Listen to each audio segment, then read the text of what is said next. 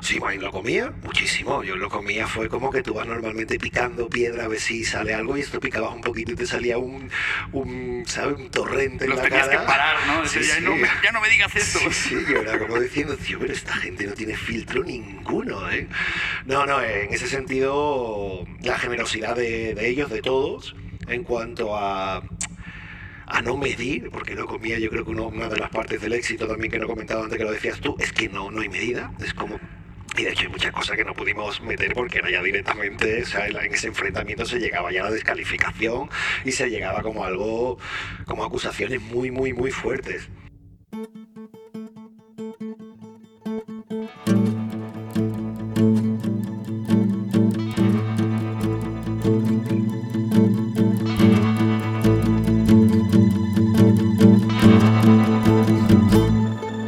Su atención por favor, mi nombre es Roger Casas Alatriste y en este podcast conversaré con personas expertas en el mundo de la economía de la atención, ya sean creadoras, curadoras o consumidoras de contenidos. Hoy en su atención por favor hablaremos con Jorge Laplace, guionista y director de cine que acumula más de 35 premios internacionales y más de 200 selecciones en festivales de la talla de Cannes, San Sebastián o Málaga. Jorge estudió comunicación audiovisual en la Universidad de Sevilla y posteriormente hizo másters de guion en la Universidad Autónoma de Barcelona y en la New York Film Academy. Antes de terminar la carrera, ya había grabado su primer cortometraje hecho con stop motion y su primer largo documental 23 disparos con el que ganó el premio Iris de la Academia de Televisión. También ha participado con el guion junto con Miguel Ángel Muñoz de 100 días con la Tata y ha dirigido los documentales Puedo porque pienso que puedo sobre la campeona olímpica de badminton, Carolina Marín, y 30 días para ganar sobre deportistas con discapacidad intelectual. Recientemente ha estrenado los documentales Locomía en Movistar Plus y La Absoluta, serie original de VIX Plus, ambos muy bien recibidos tanto por la crítica como por el público. Con Jorge hablaremos de las reglas del juego en la industria del documental, de la revolución que ha causado la serie de Locomía y de cómo es necesario hacer entrevistas con calma para conectar con el protagonista. Muchas gracias por su atención. Hoy estamos bajo un techo que está siendo golpeteado por gotas de lluvia que están cayendo sobre Madrid, aquí en las oficinas del Cañonazo, y estamos con el tremendo gusto de tener a Jorge Laplace. ¿Qué tal, Jorge? ¿Cómo te va? Muy bien, muy contento aquí de volver al cañonazo. Aunque ahora de vacaciones, ¿no? Y Eso creo que no es algo muy habitual en, tu, en tus últimos años, ¿no? No, de hecho este es el primer mes que tengo en cinco años, desde eso, desde principios de 2017. Es el primer mes porque he ido enganchando como proyecto tras proyecto tras proyecto y estaba he tenido la suerte de tener un mes, mes y medio entre un proyecto y otro. Pues es- de, ese, de ese enganche de proyectos y esa dinámica, es de lo primero que me gustaría preguntarte, ¿cómo es, ¿cómo es la vida de un director de documentales? Entiendo que hay una parte primero de búsqueda de historias y, de, y como de buscar y convertir esas historias en productos que luego puedas ir a vender, ¿no? Sí, en mi caso yo, no sé si es la suerte o no, no sé cómo calificarlo, pero a- mí siempre me han llamado en realidad. Para Locomía me llamaron, Carolina Marín, 23 disparos, lo que está haciendo que tenga como una filmografía un tanto extraña, por un lado, pero por otro lado también eh, te van llamando según lo que han visto último tuyo. Entonces, también eso genera como una cierta unidad porque es como, oye, nos ha gustado esta última peli o esta última serie y queremos algo parecido, pero con este tema. Entonces, realmente, yo excepto La Absoluta, que lo- el último documental que he hecho para Prime Video sobre la selección española de fútbol, que lo ganó todo, eh, que este sí, bueno, partió un, un poco, bueno, entre Carlas Puyol y, y, y, bueno, Televisa, Univisión y conmigo, el resto ha sido como todo una, una llamada de teléfono. Qué maravilla, o sea, ¿te has ahorrado mercados, pitches y todas esas cosas? Eh, siempre. Yo he llegado ya cuando el proyecto está vendido y, bueno, y solo lo he hecho esto con, la absoluta. Qué maravilla. Bueno, y eso tiene que ver mucho también con la economía de la atención, porque me contabas antes un poco cómo, cómo se genera como una especie de círculo virtuoso de que haces un- un- una peli, un documental que es bueno, que funciona, que obtiene un premio y a partir de eso te lleva a otro y te lleva a otro, ¿no? Sí, en mi caso, en mi caso ha sido todo como súper, súper, súper gradual. Es decir, yo vengo del sur, de Andalucía, del mercado audiovisual. Pues bueno, yo me he criado con Alberto Rodríguez, con Rafa Cobo, en la misma productora, en La Zanfoña, con Gervasio, que hice mi, mi primer cortometraje. Y bueno, yo ya me había hecho como un, un nombre en Andalucía, había hecho 30 años de oscuridad, que fue la película eh, donde se basó la trinchera infinita, ¿no? Eh, y, y, bueno, había hecho también cortometrajes que había estado nominado a los Goya, pero siempre en un círculo como en Andalucía, ¿no? Y, y siempre como guionista. Y, bueno, a raíz de 23 disparos, que fue mi primer largometraje documental, que era una cosa, que era un encargo para Canal Sur, exclusivamente una emisión, y de pronto este documental, que era una emisión a las 12 y media de la noche de Canal Sur, pues se estrena en el Festival de Málaga, gana un premio en el Festival de Sevilla, gana, gana como cuatro premios en total y uno de ellos fue el premio Iris de la Academia Televisión. Y de pronto eh, ese proyecto, eh, pues bueno, en, esa gala de hecho estaban como jefes míos, porque yo curraba en la sexta como guionista, y de pronto fue como, ay, pues hay un proyecto, pues mira, ahora que tú eres director, hay un proyecto, y ahí entré con Buen Día y con, y con la serie de Carolina Marín. Y de pronto la serie Carolina Marín funciona, es una serie que tiene como mucho prestigio, no tanto, creo que no ha tenido tantas visualizaciones, pero dentro de la, como de la industria como que está muy reconocido, tiene muy buena puntuación en IMDB, en Film Affinity y demás. Y de pronto, pues de ahí, pues bueno, sale Lo Comía y ya Lo Comía, pues fue como un boom enorme. Adiós, sí, sí, sí. Oye, ¿qué pasa con los documentales? O sea, antes eran como, ¿no? Piezas para echarse una siesta y ahora están en boca de todos. Sí, total. Mira, de hecho, ayer mis padres estaban viendo un documental que no era mío, que mis padres en la vida, que son el espectador medio, y dicen, un niño está Te pusiste celoso. Yo digo, mamá, pero esto está fatal. digo, está fatal. Vosotros, digo, pero peor que yo. Dice, no, a mí me está gustando más, ¿sabes? Dice, vale. No, pero es verdad que, el público medio, el público de, plataformas, como que ya le está dando una oportunidad al documental, también porque yo creo que a la inversa al documental también le está dando una oportunidad al público. En el, ¿no? en el sentido de que yo creo que el documental antes, pues, pues esto era lo, que comentaban, ¿no? Era como te pegas la siesta porque realmente era un documental que, quizás no, no, estaba tan cercano a esa ficción a la hora de la narración y que te permitía un poco, eh, pues bueno, desconectar. Y ahora mismo, de hecho, mi valor en concreto de cara a las plataformas es que, bueno, lo sé por, por, por plataformas, es que, bueno, mm, creas la capacidad de, enganchar, de tener al espectador ahí en suspenso y, que se chupe los tres capítulos del tirón. Claro, o sea, en términos de la economía de la atención, los documentales son un formato muy competitivo, ¿no? Porque no cuestan ni la mitad de lo que cuesta una ficción, mucho menos, eh, pero sin embargo, a través de, guiones y a través de tratamientos visuales, a través de, darle un empaque más, más, a lo mejor más cercano a la ficción, al, al producto, compiten con eso que es muchísimo más caro, ¿no? Sí, sí, sí, total, total. Aunque cada vez yo creo que van a ser y están siendo más caros, porque también el, archivo, que es la siempre es la, ¿no? es la, gran piedra presupuestaria a superar ¿no? cuando empiezas un documental, el archivo cada vez es más caro, cada vez es más restrictivo, ¿no? durante menos años, es decir, que yo creo que sí que es un, producto mucho más barato que la ficción y por tanto que puede tener una gran rentabilidad si, si llega a ser un documental masivo, ¿no? como, como lo fue Lo Comía pero ni es tan fácil que, sea, que un documental sea masivo. Y por otro lado, mm, por ejemplo, La Absoluta tuvo un presupuesto de un millón de euros mi última producción, que, bueno, en términos de ficción es poco, pero tampoco es tan poco dinero. Para un documental ya es un, ya es un eh, presupuesto mucho más holgado, ¿no? Podemos decirlo. Oye, tengo una cita tuya. Dice, no quiero olvidar que mi trabajo es y debe ser, por encima de todo, un juego. Entonces yo te quiero preguntar, como todo juego debe tener sus reglas, ¿cuáles son las más importantes de ese juego que es tu trabajo? Pues sobre todo que sea un juego compartido. Yo creo que, que, no sea un juego donde, bueno, donde tú tienes como, tú eres el dueño de la pelota y le dices al resto, esto hay que hacerlo así, sino que sea un juego como con mucho diálogo y, rodearte de gente, de grandes jugadores, de un muy buen realizador, de, un buen, de buenos montadores, de, buenos guionistas y, pelotear mucho y jugar mucho. A mí lo, a mí lo que me gusta de este, de este trabajo sobre todo, sobre todo es la narrativa, el hecho de contar la historia, de cómo optimizar un mensaje, de cómo optimizar una, una, escena, de cómo construir un personaje. Y claro, ahí pues, mm, si eres tú el único ahí que está pensando y que... O sea, que tú en última, en última instancia eres quien decide, claro, porque es tu trabajo, pero mola mucho como como esa sensación de, venga, vámonos a ponernos todos en una mesa y vamos a jugar, a inventarnos el personaje, inventarnos la historia. Creo que el, compartir en equipo, aunque suene atópico, es lo que hace el audiovisual, pues yo qué sé, para mí mucho más interesante que, que para mí, ¿eh? que cualquier otro arte que sea como más individual. Vamos a hablar de Locomía, que es uno de los temas del año, yo diría, ¿no? Eh, sin, duda uno de las series documentales del año y que eh, yo afortunadamente he podido seguir muy, muy de cerca con, bueno, buena crítica, buena, eh, buenas audiencias, ¿no?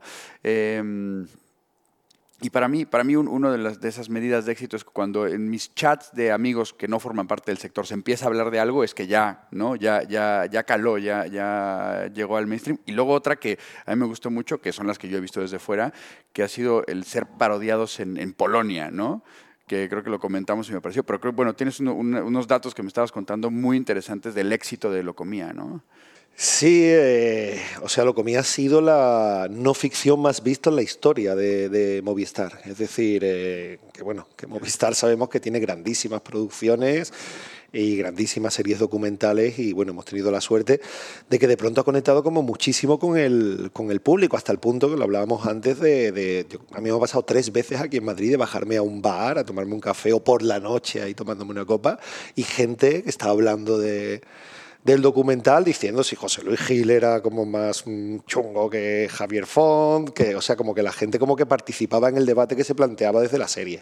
Y eso la verdad es que es muy, muy, muy extraño, sobre todo cuando hace documentales. Pues has sentido como esa, esa tensión captada por una obra tuya en, en, en parte de la vida cotidiana, ¿no? Sí, sí, sí, ha sido como, bueno, que de pronto bueno, un producto que estás haciendo, en este caso que lo hicimos aquí en el, en el cañonazo y que, bueno, tú siempre esperas que algo funcione, claro, pero mm, en, ningún escenario yo pensaba que íbamos a estar, pues yo qué sé, como una cabalgata en el orgullo, una cabalgata que teníamos una carroza de una serie documental, que era como, hostia, esto es una cosa súper extraña, ¿sabes? Que una serie documental llegue hasta el nivel de, de mainstream de mainstream y que, y que, bueno que estuvieran todos todos todos los medios de comunicación del país y que bueno, que yo, yo siempre lo resumo como el mismo fin de semana que en lo comía estuvo en Sálvame, que es muy loco, que fueron a Sálvame ellos, ahí me llamaron, pero bueno, no, no veía yo muy claro ahí que, que, yo pudiera, o sea, que entrara en esa frecuencia así del Sálvame, pero,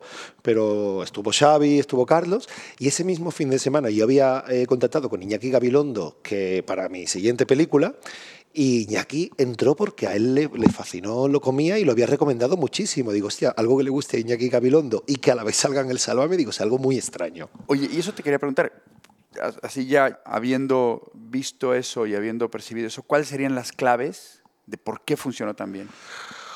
Es difícil, yo, yo, creo que es difícil llegar a, a, saberlo al 100% porque si no lo repetiríamos todo el tiempo.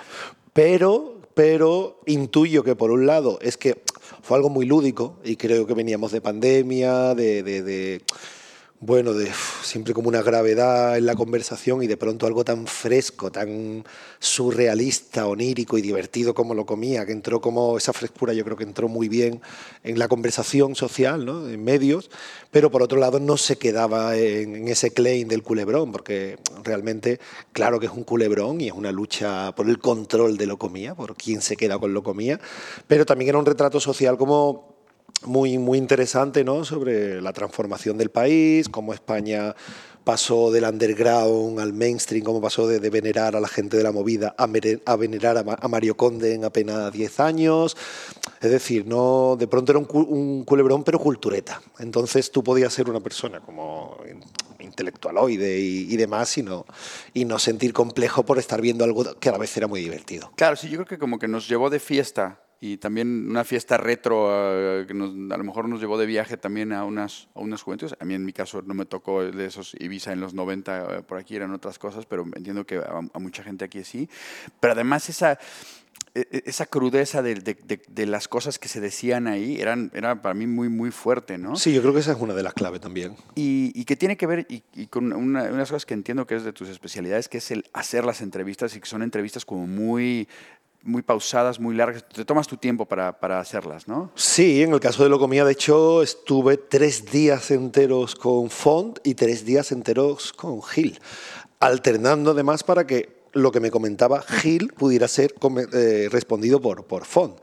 Eh, para mí es esencial. O sea, todos mis documentales, además de hecho es como la piedra angular para, para aceptar el proyecto, es que me dejen hacer ese tipo de, de entrevistas porque realmente Pues no sé, cuando empieza todo el mundo una entrevista en la primera hora con una cámara, esto todavía es un poco distinto porque no tenemos cámaras, pero cuando tú tienes una cámara delante, tienes un equipo, tienes foco, llegas un, llega un punto en que, bueno, en que has pensado la noche antes qué vas a decir, lo tienes como medio preparado.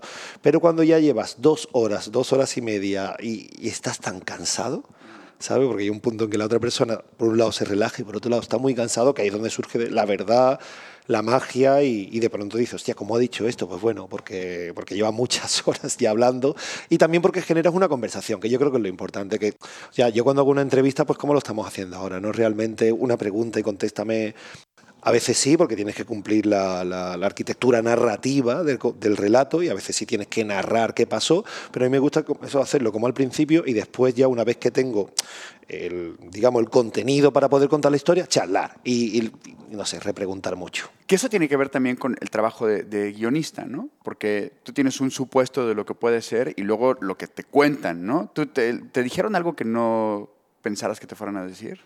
Sí, en lo comía muchísimo. Yo lo comía fue como que tú vas normalmente picando piedra a ver si sale algo y esto picabas un poquito y te salía un, un ¿sabes? Un torrente en Los la tenías cara. que parar, ¿no? Sí, ya, sí. No me, ya, no me, digas eso. Sí, sí, yo era como diciendo, tío, pero esta gente no tiene filtro ninguno, ¿eh? No, no, en ese sentido, la generosidad de, de ellos, de todos, en cuanto a a no medir, porque lo comía, yo creo que una de las partes del éxito también que no he comentado antes que lo decías tú, es que no, no hay medida, es como... Y de hecho hay muchas cosas que no pudimos meter porque era ya directamente, o sea, en ese enfrentamiento se llegaba ya a la descalificación y se llegaba como algo, como acusaciones muy, muy, muy fuertes. Entonces, no sé, también es básico, yo creo, en ese sentido, hablando de documentales, es cuando tú creas una serie, una peli, que la persona que, que, sea la retratada, o el grupo de personas, en este caso como lo comía, que sean los retratados, que quieran hacerlo, que tengan muchas ganas de hacerlo. Sabe que no esté tú detrás como, oye, a ver si. que tengan ganas de contarlo, porque eso marca una gran diferencia. La generosidad de, del entrevistado, por muy bueno que pudiera ser yo o no haciendo entrevistas, si si la persona que tiene delante está cerrada en banda, puede sacar un poquito, pero es muy importante el pacto previo antes de empezar el documental de, de ilusionarlo y de, y de, que ellos lo quieran hacer y que estén dispuestos a abrirse, porque el público yo creo que cada vez Claro. eh, el cartón piedra y, y creo que es una, ¿no? una curva en la narrativa, como la- algo que sea como más falso y más medido, yo creo que el público ya lo desprecia. Que eso entiendo que también se ve reflejado en la absoluta, que damos un salto, ¿no? No cuántico, pero un salto de 20 años, ¿no? De los 90 al 2010, ¿no? Con otro, otros, otros personajes, otro tema, pero que también es un retrato muy, muy nítido, ¿no? De, de la sociedad española. Sí, yo eso, yo que vengo del documental histórico, de memoria histórica, ¿no? que es como empecé ahí en el mundo documental, como que ahora en cierto modo estoy cogiendo como, no sé cómo llamarlo, un estilo, una, una manera de contar en la que hay una trama principal, que en este caso es la historia del mejor, la mejor selección de fútbol de la historia. eh, con perdón de Argentina de ahora, pero la que ha conseguido como más títulos seguidos, ¿no? Y, esto pues se utiliza como excusa un poco para contar España, porque esto es un producto global que está en toda América Latina, también en España, pero en toda América Latina. Entonces la idea pues, era contar las tensiones territoriales, qué pasa con Cataluña, qué pasó con el País Vasco, un poco gracias también a Iñaki Gabilondo y Ángeles Barceló que, participaron, tener el fútbol como excusa para hablar de, del país y de, de, lo peculiar ¿no? que es España. Y le dan ese pegamento para mí buenísimo que, que, lo, que lo explica muy bien hacia, hacia afuera. Pero entiendo que yo supongo que estos eh, bueno, que ahora ya son exfutbolistas la, la, mayoría, igual no te daban tres días para, para, entrevistarlos como los de Locomía, ¿no? No, total, y eso también yo creo que marca una diferencia. O sea, tuvimos mucha suerte, por ejemplo, con con Xavi, con, con, Fernando, con Carlas, con Puyol también, porque bueno, con Carlas fue coproductor, entonces sí pudimos hacer una entrevista como más larga, eh, pero por lo general me daban dos horas y media, dos horas y media en total, que, están, que para ellos es, es una barbaridad. Muchísimo. Para ellos es una barbaridad, para mí era como, ¿sabes? Era un, digo, esto, esto vamos a tener que tirar, ¿no? Eh, un haiku aquí, tweets, para mí era poco, pero es verdad que en el caso de Torres, por ejemplo, que yo creo que es una de las entrevistas, de las mejores entrevistas del documental, de la que tiene con más, más, más emoción y más pasión, el realizador, que también fue el de Locomía, Samu Sánchez, era colega suyo porque hizo su peli en Amazon, eso hizo que todo fuera como mucho más cercano, él se abrió muchísimo. En el caso de Xavi, estuvimos en su casa y él de pronto entró en todo, y, pero fue mucho más difícil, claro. Eh, al final es verdad que un titular de un, un integrante de Locomía tiene una repercusión X, un titular de Sergio Ramos o de Piqué, pues siempre van como mucho más medidos, pero fue muy, muy natural e incluso están muy divertidos ellos en la peli. Totalmente. Oye, pero además con esto, con el handicap, en este caso de estrenar prácticamente a unos días de que empezara el Mundial, que a mí este Mundial me ha sorprendido porque se han estrenado cualquier cantidad de cosas antes, durante y ahora en estos días seguramente también veremos cosas nuevas, ¿no? Pero una competencia acérrima, ¿no? Sí, sí, brutal. Ahora acababa de ver que, se ha lanzado la serie del Fútbol Club Barcelona, la de cómo llegó Argentina al Mundial, VIX, que esto es un original de VIX eh, lanzó como una, un documental con material inédito de, de, de, la victoria de la Argentina de Maradona en el 84, eh, la Brasil de Pelé, es decir, realmente es como realmente complicado eh, llegar a,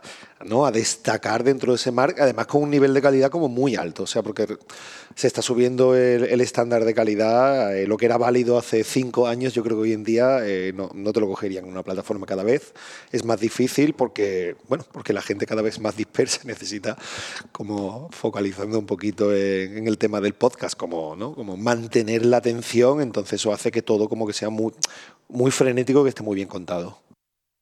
Oye, eh, vamos a darnos un salto ahora de charco, ¿no? Eh, y me gustaría hablar un poco de, de, 30 días para ganar. Que ahí, bueno, también hay deporte, ¿no? Pero aquí pones el foco el tema de la inclusión de personas con discapacidad intelectual a través del deporte, en concreto con el esquí alpino. Sí, eh, ahí como dices, el esquí alpino es como el escenario, es la excusa para conocer a seis personajes. Y para mí yo siempre digo que es el proyecto, a mí es el proyecto que más he disfrutado. Y dentro de, de esta o sea, de, este, de, esta manera de narrar, ¿no? A través de documentales y donde las entrevistas son tan importantes, el poder hablar con una persona con autismo durante seis horas, intentar ver de verdad cómo qué hay en esa cabeza e intentar que se exprese lo mejor posible para que eso quede en la película, porque para nosotros era, y para mí particularmente era muy importante que no que no fueran padres eh, hablando de, de, de, ellos, sino que fueran ellos los ellos. que cuentan su propia historia. Claramente. Y era un flipe, y además ellos cuando los escuchas, o sea, en, en, estos seis personajes, cuando tú les dedicabas un tiempo a, a, oye, ¿qué te pasó aquí? Porque además ibas con cortes de vídeo, porque ellos muchas veces la abstracción no la llevan bien o no recuerdan exactamente lo que... Entonces yo le ponía cortes de vídeo y le decía, oye, ¿qué pasó aquí? Entonces, esto que es el documental, que aparece un off, que comenta una escena, es porque yo le había ya mm, enseñado la escena. Entonces fue como muy bonito ver que ellos eran absolutamente capaces de contar su historia y, que bueno, que estaban como súper agradecidos. Terminar la entrevista y ver que ellos estaban como, ese vínculo que se había creado durante la entrevista, que estaban como un abrazo y había como un, joder, me ha escuchado durante mucho rato esta persona y eso fue como muy, muy bonito, la verdad.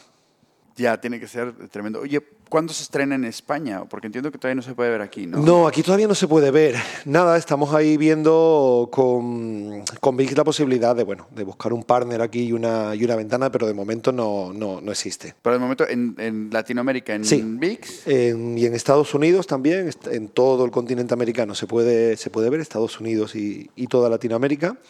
Y, y, veremos aquí, espero que pronto, porque verdad es una película de la que yo me siento muy orgulloso y, que me parece como realmente bonita y divertida, muy divertida, 30 días para ganar. Oye, y a la inversa, ¿lo comía ya se puede ver en otros países? No, no, todavía no. Eh, yo tengo la expectativa de que sí, porque realmente lo comía. Fue un boom en México y en Argentina, pero a lo, a lo bestia. Así que supongo que la propia lógica de mercado llevará lo comía a Argentina y México. Pero cada vez que pongo algo, o bueno, cualquiera ponemos, o sea, los propios integrantes de lo comía, algo de la serie, siempre hay un montón de comentarios de, de mexicanos, mexicanas, no, de argentinos, no, no. diciendo, pero, pero, ¿cuándo lo ponéis aquí? Bueno, va a ser un bombazo seguramente. Oye, eh, Jorge Laplace como, como consumidor, como ¿qué, dónde ves, dónde buscas cosas nuevas que ver, eh, quién, cuáles son tus fuentes, cómo seleccionas. Dices, hoy en la noche que tengo un descansito, me voy a ver esto. ¿Qué tiene que tener? Pues mira, yo este año, yo soy académico y este año me lo he tomado como bastante en serio porque ha habido un nivelón de películas increíble. Es decir, yo no recuerdo un año en, en la historia del cine español que, que, que, tenga como seis películas que podrían ganar el Goya. Y muy, muy diferentes. Muy diferentes. Entonces este año he visto mucho, mucho, mucho en la Academia de Cine, en la plataforma de la Academia de Cine. Pues siempre intento estar al día con, con documentales, de todo lo que se hace y demás. Pero este año como que me he visto realmente casi todo lo que se ha hecho en, en ficción y en documental en España. Qué bien. Eh, ¿Te podrías mojar con alguna favorita? ¿O quedarías mal con demasiada gente? No, no, no. O sea, realmente es lo que te digo. Realmente creo que hay como seis pelis que podrían ganar claro. y, y, todo el mundo estaría ok con eso, pero eh, a mí me gustó muchísimo Mantícora de Carlos Bermud. Yo que soy muy del guion y de la estructura y de que algo esté como bien contado, me pareció como una maravilla. Y después también me gustó mucho La Maternal de Pilar Palomero. Me pareció... En, o sea, ya hace como un híbrido de ficción y documental que tú dices, ostras, es que no, no tengo la sensación de estar viendo una ficción, sino que, que parece que realmente has metido la cámara ahí en, en, en un centro de, de, adolescentes, de madres adolescentes, y hay un punto de verdad que me interesa mucho de Pilar. Jorge, eh, ya para casi terminar, eh, ¿en dónde está tu atención? ¿En dónde está mi atención? Pues ahora mismo en descansar, la verdad. Ahora mismo mi atención está en descansar, que es una cosa a la que no le presto ninguna atención, que me cuesta mucho parar y, y, en, y, en, y, en, aprender a disfrutar de parar y de descansar. Porque normalmente como que estoy en este paradigma curioso porque yo a Miguel Ángel Muñoz cuando, en 100 días con la Tata como que lo retrataba desde el punto de vista de guion como una persona que no sabe parar, ¿no? Y la Tata era como la, la persona que, que, le enseña un poco a, a, detenerse. Pero yo creo que también lo solté por ahí. Bueno, Miguel Ángel es así, pero también era una manera mía de decir claro. es que yo soy así también, no, no separar. Oye, ¿cómo vislumbras el descanso? Porque ahora están, estamos hablando de estos días sombríos y lluviosos aquí en Madrid, pero entiendo que eso no es lo que tienes en ¿no? No, no, bueno, ahora me bajaré al sur, que mira, afortunadamente cuando, cuando yo vuelvo a casa vuelvo a Cádiz, que es un sitio maravilloso para, para volver, así que eso, estaré una semanita por allí y, y después ya en enero volveremos a, al lío y, y, habré pensado, ¿cómo no has descansado? Porque en realidad no, no, no se ha hecho mil cosas en este tiempo de, de, vacaciones, pero, pero sí, mi atención está en aprender a... Mmm, a parar, a ver si, si pudiera, y a disfrutar parando. ¿Y a quién me recomiendas entrevistar para este podcast?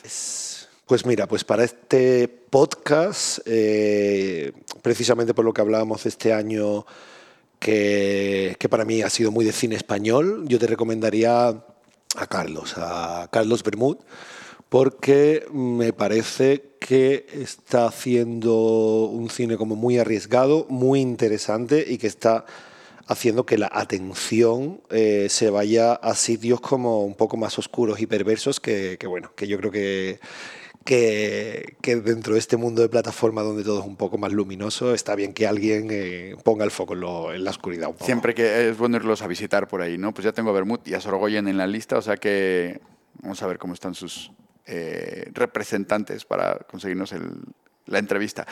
Jorge, oye, pues ha sido un gran placer, eh, buenísima, a mí me ha encantado, me llevo muchas notas y muchos links de cosas a, a ver y espero que lo hayas disfrutado. Pues muchísimo y además ya te lo, te lo dije fuera de antena y te lo digo ahora, o sea, el podcast me parece una maravilla, me parece muy bien que haya un espacio eh, para conversar sobre la atención sobre creadores y consumidores de contenido. Así que nada, encantado de estar aquí. Ya te pasaré la lista de recomendaciones ahora. Exacto. Y para todas las personas que nos están escuchando, muchísimas gracias por su atención. Esto ha sido Su Atención, por favor, el podcast que reúne a los mayores expertos en el mundo de la economía de la atención. Si quieres saber más de este proyecto transmedia, sigue las redes sociales del Cañonazo, LinkedIn, Instagram, Facebook o Twitter. Este podcast, Powered by El Cañonazo, ha sido posible gracias a... Director de producción, Manfredi Giannoni. Producción, redacción y comunicación, Marisa Mañanos. Tema musical, Iván Raimores y Roger Casas a la Triste. Diseño de audio y postproducción, Landho Audiovisual Solutions. Diseño gráfico, Carlos López Lumbreras. Idea original y dirección, Roger Casas a la Triste. Y como siempre, gracias, gracias por, por, su atención. atención.